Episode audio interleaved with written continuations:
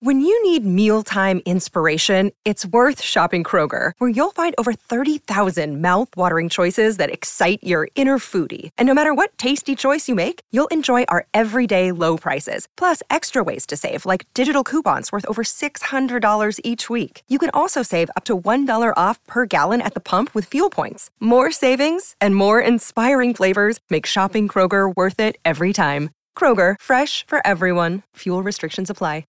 Hey there, it's Kate. As I was browsing for old episodes to replay while I take a hiatus for the rest of the summer, I figured it was only fair that I play the least popular episodes and not just the big winners. So this week, I'm airing the three episodes that have gotten the fewest listens since they first launched. Do they deserve their spot at the bottom of the list? Give them a listen and decide for yourself.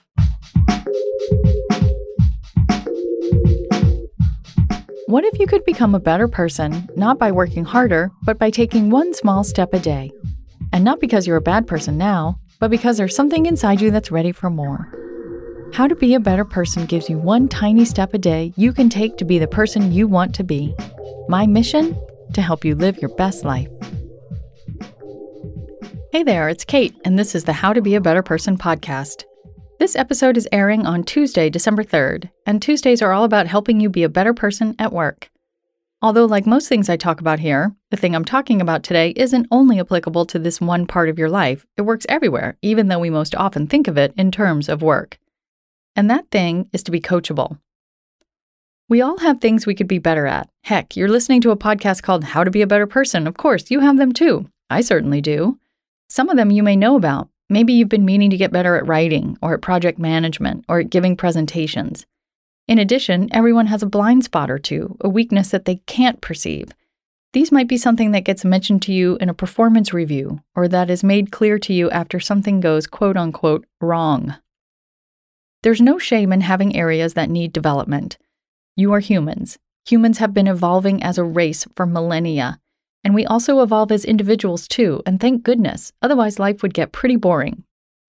So, when someone you trust, or when life itself, points out a habit or a pattern that appears to be holding you back, be game for getting some objective feedback and then trying a different approach. In other words, be coachable. I know this is hard. It's a very rare person who truly enjoys the process of hearing something that they're not doing great at.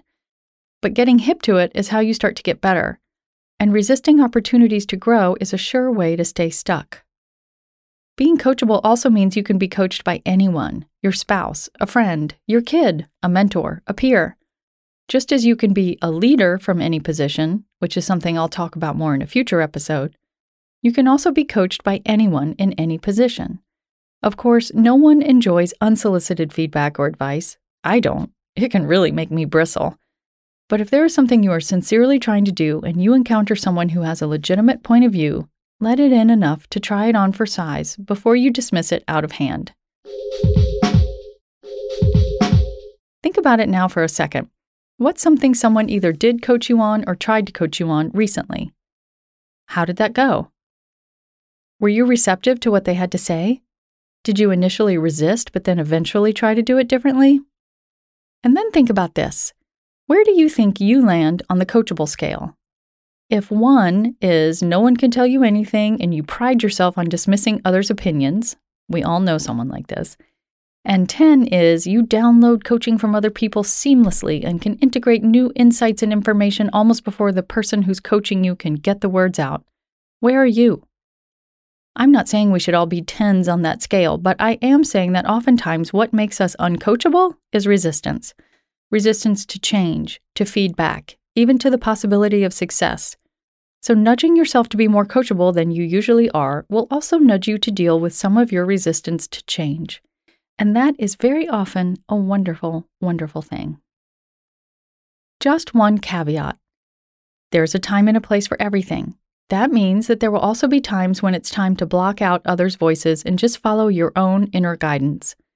But generally, we have a hard time being objective about ourselves, and an observation from someone else who has an informed opinion, knowledge, or experience can really give us the info we need to make the adjustment that will help us move the needle.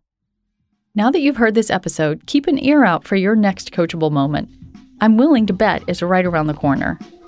Take care, and I'll talk to you tomorrow. Thanks for listening to How to Be a Better Person. Our theme song is Left for Deadish by Junior85. The podcast is mixed by Sound Advice Strategies. If you liked what you heard in this episode, share it with someone you think would like it too. Your voice matters. Also, How to Be a Better Person has an official newsletter that sends the past seven episodes, a sneak peek of the week ahead, and one well chosen meme to your inbox every Saturday morning. Sign up at beabetterpersonpodcast.com and click on Get Podcast News.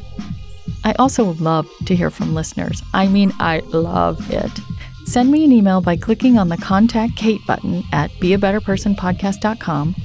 Tweet me at Kate Han, K A T E H A N, or find me on Instagram at Kate Hanley Author. I look forward to connecting with you.